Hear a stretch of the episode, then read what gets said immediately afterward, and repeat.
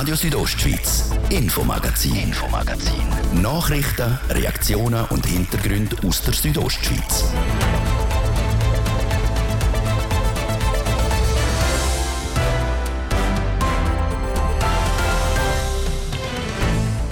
Die Energiepreise, die sind aus den Fugen geraten. Wie abhängig ist Graubünden vom russischen Gas? Der Verbandspräsident der Schweizer Gasindustrie, der Bündner Ständerat Martin Schmid, mit Antworten. Der Boden, wo das Dorf Brienz im Albulental drauf gebaut ist, der ist seit Jahren in Bewegung. Der Boden rutscht, jetzt gibt es aber Hoffnungsschimmer. Ein Hochdruckwetter dominiert schon länger mit negativen Auswirkungen auf die Natur, Flüsse und Bäche in Graubünden, führend vor allem im Süden. Wenig Wasser. Die Schlagerparade, sie findet statt dieses Jahr. Sie feiert ein Jubiläum, startet sogar schon den Frühling. Der Bündner Olympiasieger Nevin Galmarini, er sagt Ende Saison Ciao. Der Engadiner beendet seine Snowboard-Karriere. Und es ist der Langlauf-Klassiker schlechthin, die letzten 2 Jahre Corona-bedingt abgesagt, findet der Engadiner diesen Sonntag wieder statt. Das sind Themen im Infomagazin auf Radio Südostschweiz vom Mittwoch am 9. März. Im Studio ist Martin de Platzes. Einen guten Abend. Nicht nur der Preis von Benzin ist in letzter Zeit extrem gestiegen, auch das Erdgas zum Heizen und Kochen wird immer teurer. In Graubünden betrifft das vor allem die Region vom Kurrital bis und mit Thusis. Grund für die Veränderungen ist nicht zuletzt der Krieg zwischen der Ukraine und Russland, weil Russland ist einer der grössten Erdgaslieferanten für Europa. Jetzt droht das Land damit, der Gashahn zuzudrehen. Manuela Meulissi hat mit dem Bündner FDP-Ständerat Martin Schmid geredet. Als Verbandspräsident der schweizerischen Gasindustrie hat sie von ihm wissen, wie stark die Schweiz vom russischen Gas abhängig ist. Gas in der Schweiz wird bezogen auf den europäischen Handelsplatz. Also es ist ein Handelsplatz in Deutschland, in Italien oder in Frankreich. Und die Schweiz hat keine direkte Gasbezugsverzeichnung beispielsweise auf Russland, aber natürlich russisches Gas fließt ins europäische Netz und die Schweiz bezieht dann auf den europäischen Handelsplatz eben das Gas und hat damit indirekt auch russisches Gas. Gibt es denn für die Schweiz eine Möglichkeit, um kein russisches Gas zu beziehen, oder geht das gar nicht? Heute ist es so, dass es keine Herkunftsbezeichnung gibt, keinen Herkunftsnachweis im Gas. Das ist nicht wie im Strom, das kennt man im Gas nicht. Auch beim Biogas ist das sehr schwierig. Und das können wir nur umgehen, indem man direkt LNG, also Flüssiggas, einkauft, aber dann selber auch noch ein Terminal bucht am Mittelmeer oder an der Nordsee und dann noch Leitungskapazitäten, um dann das Gas in die Schweiz zu bringen. Also man sieht, wie kompliziert das ist. Falls Russland via androht eben der Gashahn zudreht, gibt es dann eine Ausweichmöglichkeit, kurz- oder mittelfristig? Also es ist heute der Gasmarkt, ist heute ein weltweiter Markt geworden. Früher hat man nur die Leitungen gehabt, wo Gas transportiert werden können. Heute wird Gas vor allem auch über Schiff transportiert, mit sogenannten Flüssiggas, mit dem LNG.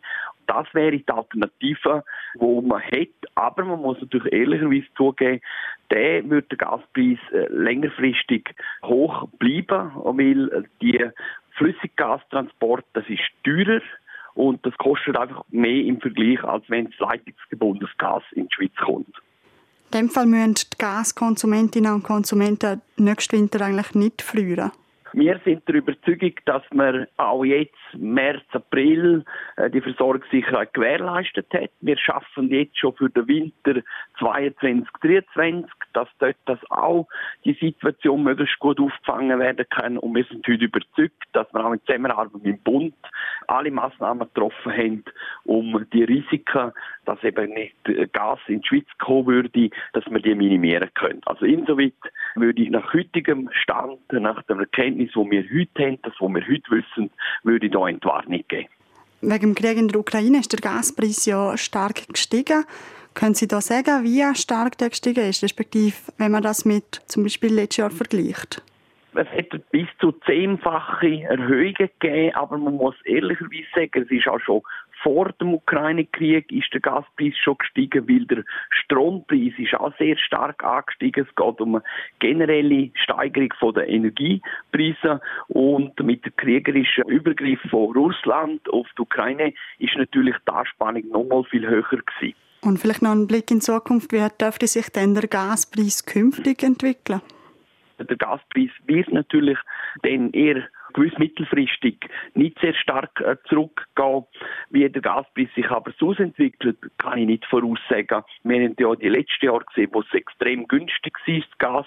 Jetzt ist es teurer, aber es ist beim Strom genau das Gleiche. Der Strom war auch sehr günstig und ist jetzt massiv angestiegen.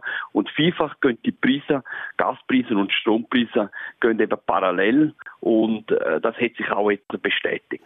Und laut Martin Schmid müssen wir also in der nächsten Zeit nicht ohne Gas müssen auskommen. Gas wird einfach viel, viel teurer.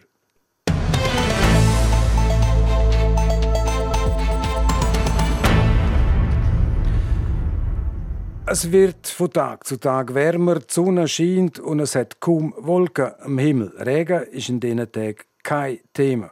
Für uns ein perfektes Wetter, für die Natur ist das aber alles andere als gut. Seit Wochen herrscht in Südbunden ein absolutes Feuerverbot wegen der Waldbrandgefahr und auch der Fluss geht langsam das Wasser aus. Jasmin Schneider.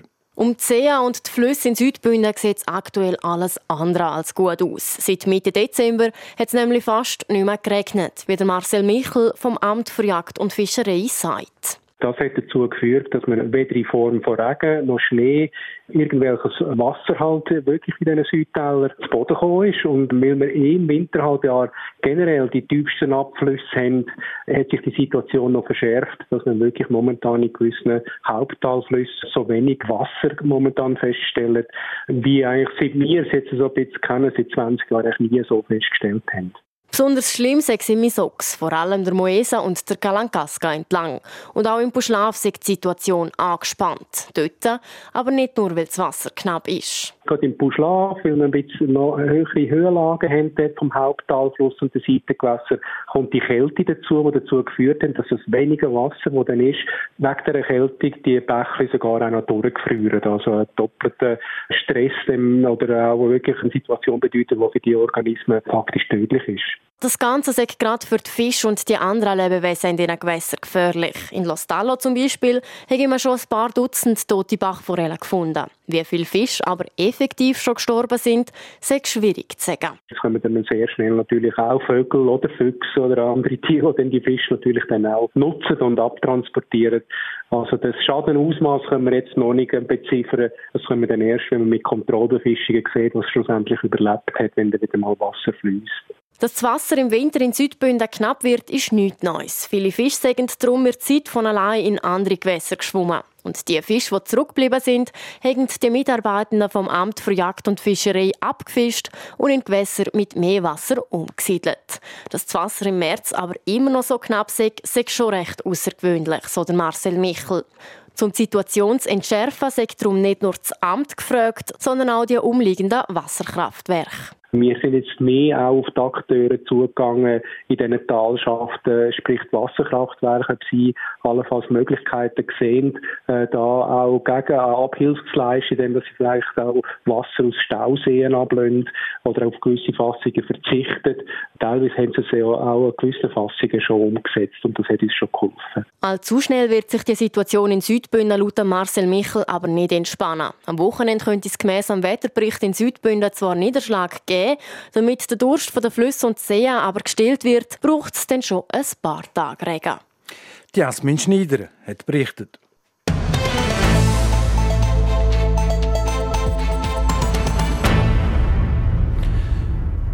Schon seit Jahren rutscht das Dorf Brienz im Albulental der Hang durchab und das immer schneller. Doch es gibt Hoffnung, um den Brienzerrutsch zu verlangsamen oder vielleicht sogar zu stoppen, wird ein Sondierungsstollen gebaut. Wenn der vorankommt, darüber berichtet Manuela Meulissi.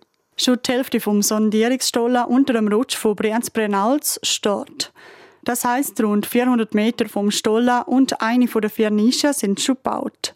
Laut dem Gemeindepräsidenten von Albula Alvra, Daniel Albertin, läuft alles planmäßig. Das ist angedenkt, dass wir ungefähr bis Ende August die rund 635 Meter Stollenlänge ausgebrochen haben. Und dann gibt es auf diesen 635 Meter Stollenlängen gibt's 4 Nischen. Und bei diesen 4 Nischen werden jeweils Bohrungen in die Rutschmassen aufgebohrt. Und das können wir jetzt bereits bei der ersten Nische vornehmen. Mit diesen Bohrungen in der Rutschmasse soll geschaut werden, ob überhaupt Wasser abgeleitet werden kann. Im März soll dann die erste Bohrung stattfinden. Die wird laut dem Gemeindepräsidenten erst die Erkenntnis liefern können, ob der Stollen überhaupt nützt. Falls der Sondierungsstollen nämlich Wirkung zeigt, soll dort draussen ein Entwässerungsstollen gebaut werden. Der ist sogar schon in Planung. Die Hoffnungen basieren natürlich stark auf dem Stollen. Was die rutschige Dorf anbelangt, wir haben jetzt doch den ganzen Winter eine Rutschgeschwindigkeit ungefähr von 1,45 Meter durchschnittlich über alle Messpunkte. Und wir setzen natürlich alle Hoffnung auf den Sondierstollen, dass der zu einem Entwässerungsstollen umgebaut werden kann, dass man die rutschige Dorf zu stabilisieren kommt. Die Hoffnung braucht es, weil das Dorf rutscht immer schneller. Laut Daniel Albertin ist das Dorf bis vor 5 Jahren noch ungefähr 7 bis 8 cm im Jahr gerutscht. Verglichen mit den knapp 1,5 Meter letztes Jahr also deutlich weniger. Gerade für das Dorf sind das natürlich sehr grosse Rutschungen. Und die werden früher oder später auf die Grundinfrastruktur wie auch die einzelnen Liegenschaften Spuren und Schäden hinterlassen. Und darum hoffen wir, dass wir wenigstens wieder in den Bereich kommen. Von 10 cm wünschenswert wäre natürlich unter 10 cm. Das Ziel ist es also, dass die Rutschung dank dem Stollen wieder auf ein kontrollierbares Niveau kommt. Und das nicht nur im Dorf, sondern auch im Berg hinten dran. Der rutscht rund 7 bis 9 Meter pro Jahr. Wie die Zukunft vom Dorf aussieht, kann der Gemeindepräsident jetzt aber noch nicht sagen. Ob es denn zu einer Umsiedlung kommt, das weiss man noch nicht gerade so abschliessend. Schlussendlich gibt auch uns die Natur als Widertakt vor. Wir versuchen immer einen Schritt vorne dran zu sein vor der Natur, aber das ist in diesen Grössenordnungen nicht immer ganz einfach. Dazu kommt, dass in der nächsten Woche auch das Schmelzwasser eine Gefahr für das Dorf darstellt. Das beschleunigt die Rutschung nämlich. Es werden ja auch mehr Steine und Blockschläge erwartet. Sie sollten das Dorf laut Daniel Albertin aber nicht erreichen.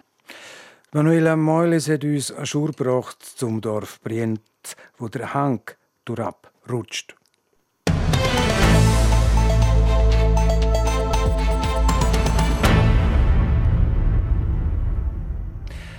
Sola, bald sieht man wieder tüpfelte Kleider, weite Schlaghosen und grosse, runde Brillen.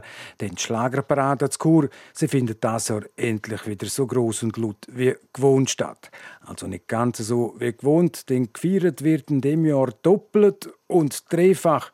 Zara Marti berichtet. Ossa, ossa, ossa, ossa. Diese Musik wird schon bald wieder in Alnagassa in Chur zu hören sein. Und das schneller als gewohnt, denn dieses Jahr wird nicht nur im September Schlagerparade gefeiert, sondern auch ein paar Monate früher, mit dem sogenannten Schlagerfrühlingsfest. Warum, weiss der Marc Ragutscharner.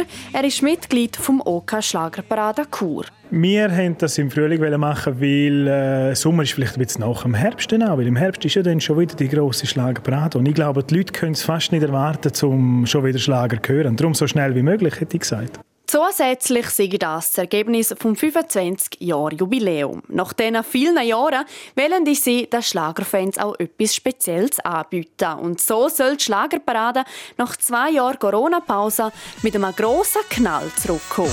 Er hat einen Knall, rotes Gummiboot, mit diesem Gummiboot fahren wir hinein. Das Schlagerfrühlingsfest findet am 28. Mai statt und ist gratis. Und wie das Fest genau abläuft, erklärt der Marc Ragutscharner. Es wird eine Tagesveranstaltung in dem Sinn, wir werden am 2 anfangen, 2 wird Schlager laufen, wir werden Essen anbieten, Getränke anbieten und dann geht es wahrscheinlich bis um 11 in der Nacht und dann kann man natürlich nachher noch in verschiedene Bars, die vielleicht auch Lust haben zum Schlager laufen lassen. Das Schlager-Frühlingsfest ist also quasi ein kleiner Vorgeschmack auf die grosse Schlagerparade und der wird dieses Jahr wahrscheinlich wieder so sein wie vor der Pandemie. Also zuerst mal hoffen wir natürlich, dass es so ist, aber es fühlt sich sehr gut an. Eben die letzten 2 Jahre, das war alles ungewiss, auch Planungsunsicherheit und so. Und darum freuen wir uns unglaublich, können wir jetzt einfach wieder Vollgas geben, Parade durch die Stadt, Rollschuh-Disco, grosse Party am Abend. Wir freuen uns unglaublich. Je nach Entwicklung können der Bundesrat aber auch wieder strengere Massnahmen auf den Herbst einführen. Darum macht sich der Marc Ragutscharner schon noch gewisse Sorgen. Er sagt aber trotzdem: Wir sind sehr, sehr zuversichtlich dieses Jahr. Also laut meiner Meinung 90%ige Wahrscheinlichkeit, dass wir das können. Er ist also trotz unsicherer Lage positiv eingestellt. Auch was die Besucherzahlen angeht, er rechne an den Festen, egal ob Schlager Frühlingsfest oder Schlagerparade, mit sehr vielen Schlager- und Partyfans. Das also gute Nachrichten für alle Schlager- und Partyfans hier draussen. Man darf schon im Frühling Schlagerlieder singen. 1 Minute ab der 5:30 im zweiten Teil vom Infomagazin. Der Nevin Galmarini, der Olympiasieger, hört auf und der Engadin Ski Marathon, der diesen Sonntag stattfindet. Jetzt zuerst Werbe, kurz Nachrichten, Wetter und Verkehr. Leg doch mir, stimmt das? Hey, Salvatore, die haben dir gesagt, sollst den Staubsauger an die Handfräsen anschliessen. Kannst du nicht machen, wenn du keine Sauger ist, oder? Dann nichts wie los zur Zyst AG an der Rossbodenstrasse 49 in Chur. Im grössten Festool-Shop vom geilsten Kanton der Welt findest du immer eine Lösung. zystag.ch. Bis 2050 klimaneutral. Irgendwann klimaneutral. Nicht irgendwann. Schon jetzt sind bei Swisscom alle Abos klimaneutral. Und für Swisscom Internetkunden gibt es unser beliebtestes Mobile-Abo 1 Jahr lang für nur 40 Franken im Monat. Jetzt im Swisscom-Shop und online. Alle Infos auf swisscom.ch/Dauerangebot. Ihr hört Radio Südostschweiz am 5:02. News Update.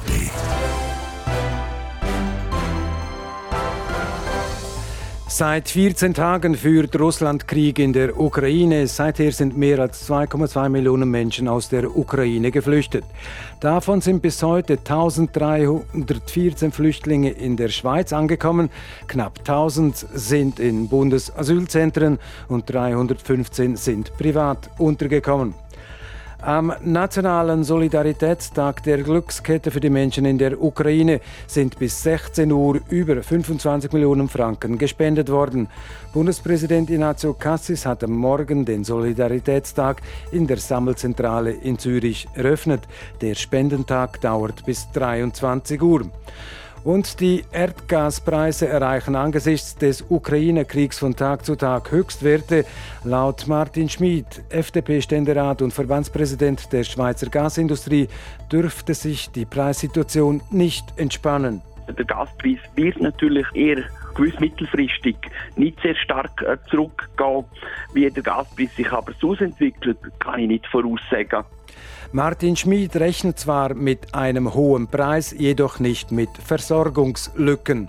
Das Wetter. Präsentiert von Tanzschule Home of Dance. Die Tanzschule in Chur für alle Partys. Von Discofox über Salsa bis zu Hochzeitstanz und Bachata. www.homeofdance.ch. Der Abend heute, der bleibt einmal mehr freundlich und auch die Nacht, die wird meistens sternenklar mit Tiefstwert von -1 Grad im Churer Rheintal und -15 Grad im Oberengadin. Und am morgen Donnerstag haben wir nochmal den ganzen Tag Sonne. Dazu wird es nochmal ein bisschen wärmer mit Tageshöchsttemperaturen von 13 Grad im Sarganserland. In Disentis gibt es 7 und in Arosa maximal 4 Grad. Verkehr. Präsentiert von Auto Walser AG, Ihrer BMW-Partner im Rheintal. Autowalser.ch. Neu auch mit BMW-Motorrädern in St. Gallen. Ja, wir haben im Moment Stau oder stockenden Verkehr in der Stadt Chur auf verschiedenen Strassen, unter anderem im Bereich Postplatz Welsdörfli, dann auf der Kasernenstrasse stadtauswärts im Bereich Autobahnkreisel Chur Süd. Bei der Autobahnausfahrt Chur Nord stadteinwärts und auf der Masanzerstrasse stadtauswärts. Ihr braucht Chur im Moment bis zu 10 Minuten länger. Sonst sieht es gut aus. Weitere Meldungen über grössere Störungen haben wir keine Freude. Wir wünschen allen unterwegs eine gute und eine sichere Fahrt. Verkehr. Und damit zurück in die Redaktion zum Martin de Platzes. Radio Südostschweiz, Infomagazin. Nachrichten, Reaktionen und Hintergründe aus der Südostschweiz.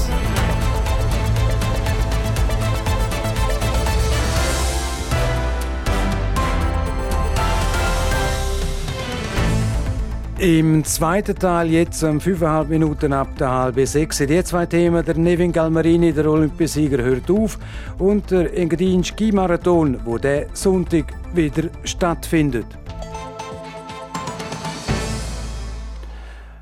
Nach 2 Jahren Zwangspause ist es am Sonntag endlich wieder so weit zu Oberengadin, ist dann nämlich im Ausnahmezustand. Denn wenn sich über 10'000 Langläuferinnen und Langläufer die Startnummern umbinden und sich auf die 42 Kilometer lange Strecke vom Aloja nach Schampf machen. Bis es aber so weit ist, braucht es einen Haufen fleissige Helfer im Hintergrund, allein schon, wenn es ums Verpacken der Nummern geht. Nadia Guetsch. Plastikkisten um Plastikkisten reihen sich auf den Gesteller und warten darauf, gefüllt zu werden. Gefüllt mit den Kuverts, mit den Startnummern, die die Läuferinnen und Läufer ab dem Donnerstag können abholen können. Am Verpackungstag geht es ruhig, aber fleissig zu und her. Es sind 13'000 Startnummern, 13'000 Kuverts, Effektensäcke, gleiche Anzahl. Und heute muss das alles verpackt werden, dass das richtige Kuvert, die richtige Nummer, der richtige Effektensack nachher in diesen Leuten, die mitmachen, auch ausgehändigt wird. Das erklärt Daniela Buri. Das erste Mal dieses Jahr ist sie zusammen mit der Doris Hunger verantwortlich für das Verpacken und Aushändigen der Startnummern. Entsprechend hoch der Puls bei den beiden Damen. Natürlich ist man ein bisschen nervös. Hoffentlich funktioniert alles. Hoffentlich sind dann die Nummern alle parat und richtig verpackt. Ja, also schon nicht Ruhepuls, nein. Die Nummern der Elite, die Nummern, die fehlen uns noch. Die Elite, Dario Colonia Nummer 1, oder?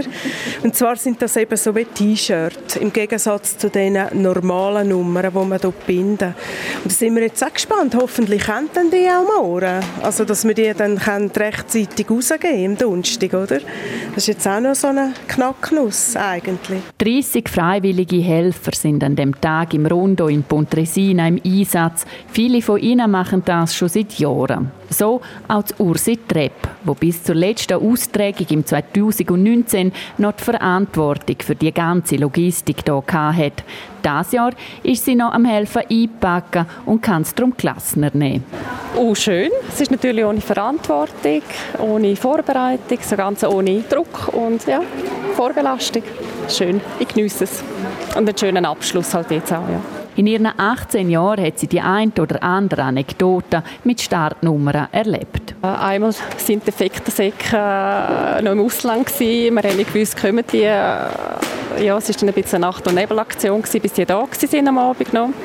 Oder auch beim Jubiläum zum Beispiel, wo man da ein spezielles Geschenk abgibt, wo dann halt einfach nicht mehr Platz hatte in diesen Kisten, wo man auch improvisieren musste. Es war eine ganz schöne Sache, wo die Gestelle zum Einsatz gekommen sind.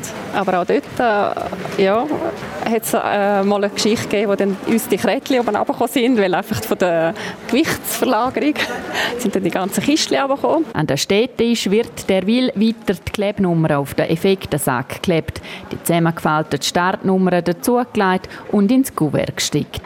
Also man muss sich einfach konzentrieren auf 3 Nummern, dass die stimmen. Und irgendwann so einem Abend sieht man es dann einfach nicht mehr. Aber sonst ist tipptopp. Ja, es geht gut, aber man muss sich eben konzentrieren. Die falschen Nummern im falschen Kuvert sieht einer seine Effekte vielleicht nie mehr, oder?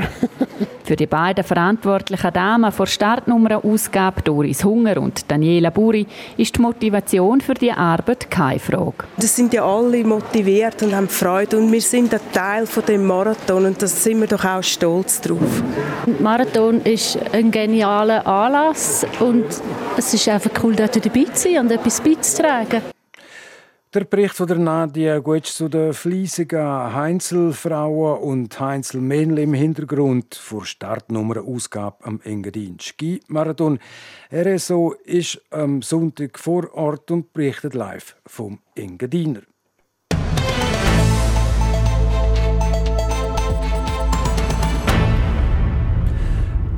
Nach 16 Jahren im Snowboard-Weltcup ist Schluss. Der Unterengadiner Nevin Galmarini hängt sein Snowboard Ende dieser Saison definitiv an den berühmten Nagel. Wie er sich jetzt mit dem Entscheid fühlt, das erzählt er im Interview mit dem Jan Zürcher.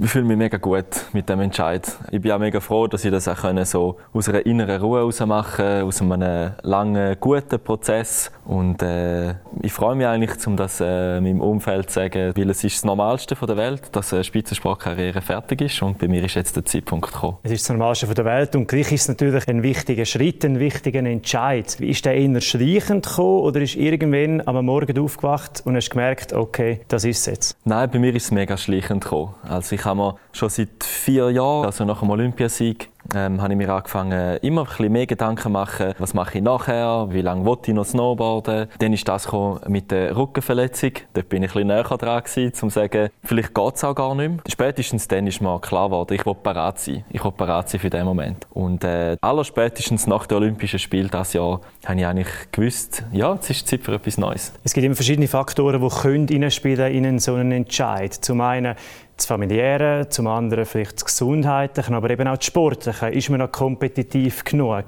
Ist es bei dir auch irgendwo so ein bisschen ein Mix aus allem gewesen, oder hat doch etwas dominiert von diesen Faktoren? Ja, lustig. Ich habe ja immer gesagt, es gibt bei mir immer die gleichen 4 Kriterien. Ich will erfolgreich sein, ich will motiviert sein, also wirklich Freude haben am Ganzen. Der Körper muss mitmachen und das Umfeld muss stimmen. Mit dem Umfeld meine ich eben Familiensituation, Sponsoren. Aber die 5 Komponenten, die habe ich wirklich vergessen. Und zwar einfach mein innerer Drang, um irgendwie etwas Neues zu lernen, um mich neu herauszufordern. Das ist etwas, was ich gar nicht berücksichtigt habe. Und dieser Drang ist immer stärker geworden. Und schlussendlich ist es alle Faktoren zusammen, wo du überall merkst, hey, es ist stimmt und es ist Zeit für etwas Neues. Und nichtsdestotrotz hast du natürlich Erfolg gefeiert. Du bist nicht weniger als Olympiasieger geworden. Du bist WM-Bronzemedaillengewinner, Gesamtweltcup-Sieger im Parallelwettbewerb. Sehr viel können erreichen. Gibt es jetzt einen Moment, wo du denkst, das habe ich nicht erreicht? Also, vielleicht muss ich vorausschicken, ich habe viel mehr erreicht, als ich mir je erträumt habe. Und ich bin jetzt noch überwältigt und mega dankbar, dass ich so viel, vor allem bei den Grossanlässen,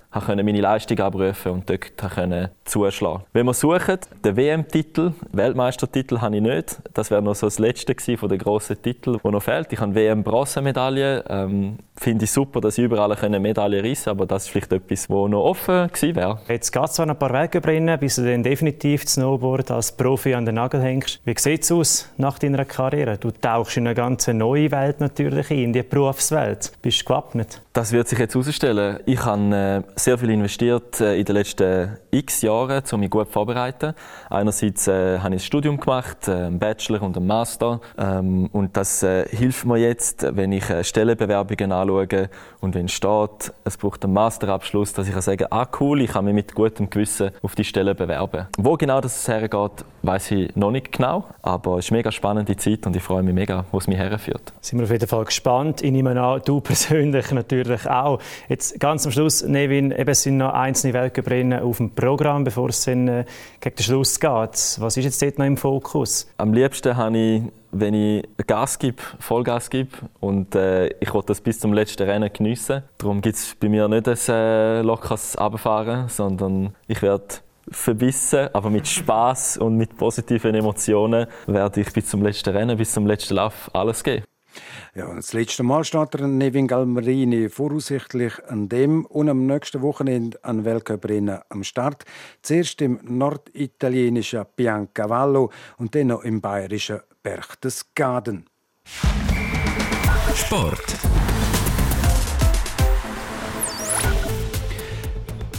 Nächste Woche Saisonabschluss bei den Alpinen in Courchevel-Meribel in Frankreich. Heute im Ski-Alpin-Zirkus fahren Männer noch einen Weltcup-Slalom in Flachau in Österreich. Der erste Lauf wird jetzt um 5:45 gestartet, der zweite Lauf um Nachtslalom in Flachau, dann um 8:45 die Entscheidung.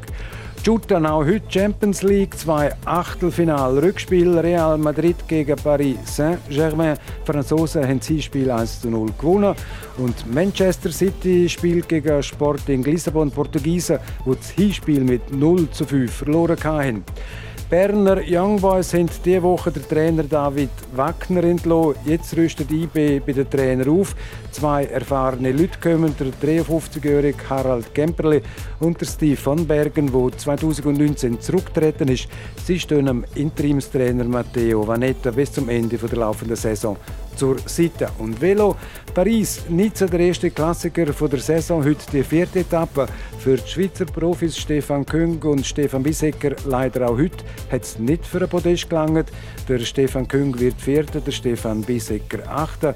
Gewonnen hat das heutige Einzelzeitfahrer, der Belgier Wout van Aert. Morgen dann die erste Bergetappe von dem 8-tägigen Etappenrennen Paris-Nizza. Sport. Et voilà, das war es, das Infomagazin auf Radio Südostschweiz vom Mittwoch, am 9. März. Es kann nachgelesen werden im Internet auf südostschweiz.ch/radio oder auch als Podcast. Das nächste Infomagazin gibt es wieder morgen Abend, wie gewohnt, ab 16:45. Natürlich noch hier auf RSO. Am Mikrofon sagt für heute auf Wiederhören der Martin de Platzes. Einen guten Abend, Docken. Radio Südostschweiz, Infomagazin. Nachrichten, Reaktionen und Hintergründe aus der Südostschweiz.